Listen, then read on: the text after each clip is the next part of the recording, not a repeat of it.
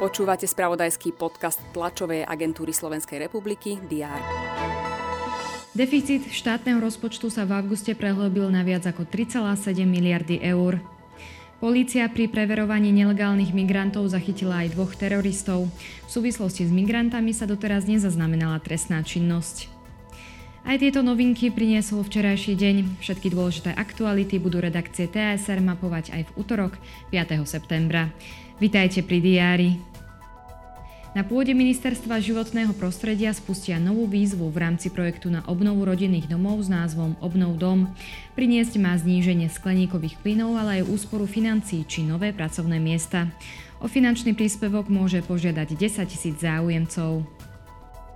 Trnavský samozprávny kraj vyhlási investičný zámer výstavby Hádzanárskej akadémie pri Spojenej škole v Dunajskej strede. V Nairobi pokračuje Africký klimatický summit. Zúčastňujú sa na ňom aj predsednička Európskej komisie Uršula von der Leyenová a generálny tajomník OSN Antonio Guterres. Grécky minister zahraničných vecí je na návšteve Turecka, s ktorým majú Atény napäté vzťahy. Na Grand Slamovom turnaji US Open sú na programe zápasy štvrťfinále dvojhry. Dnes bude na Slovensku slnečno, teploty sa vyšplhajú na 22 až 27 stupňov. Ďalšie dôležité aktuality nájdete v spravodajstve TSR a na portáli teraz.sk. Želám vám príjemný deň.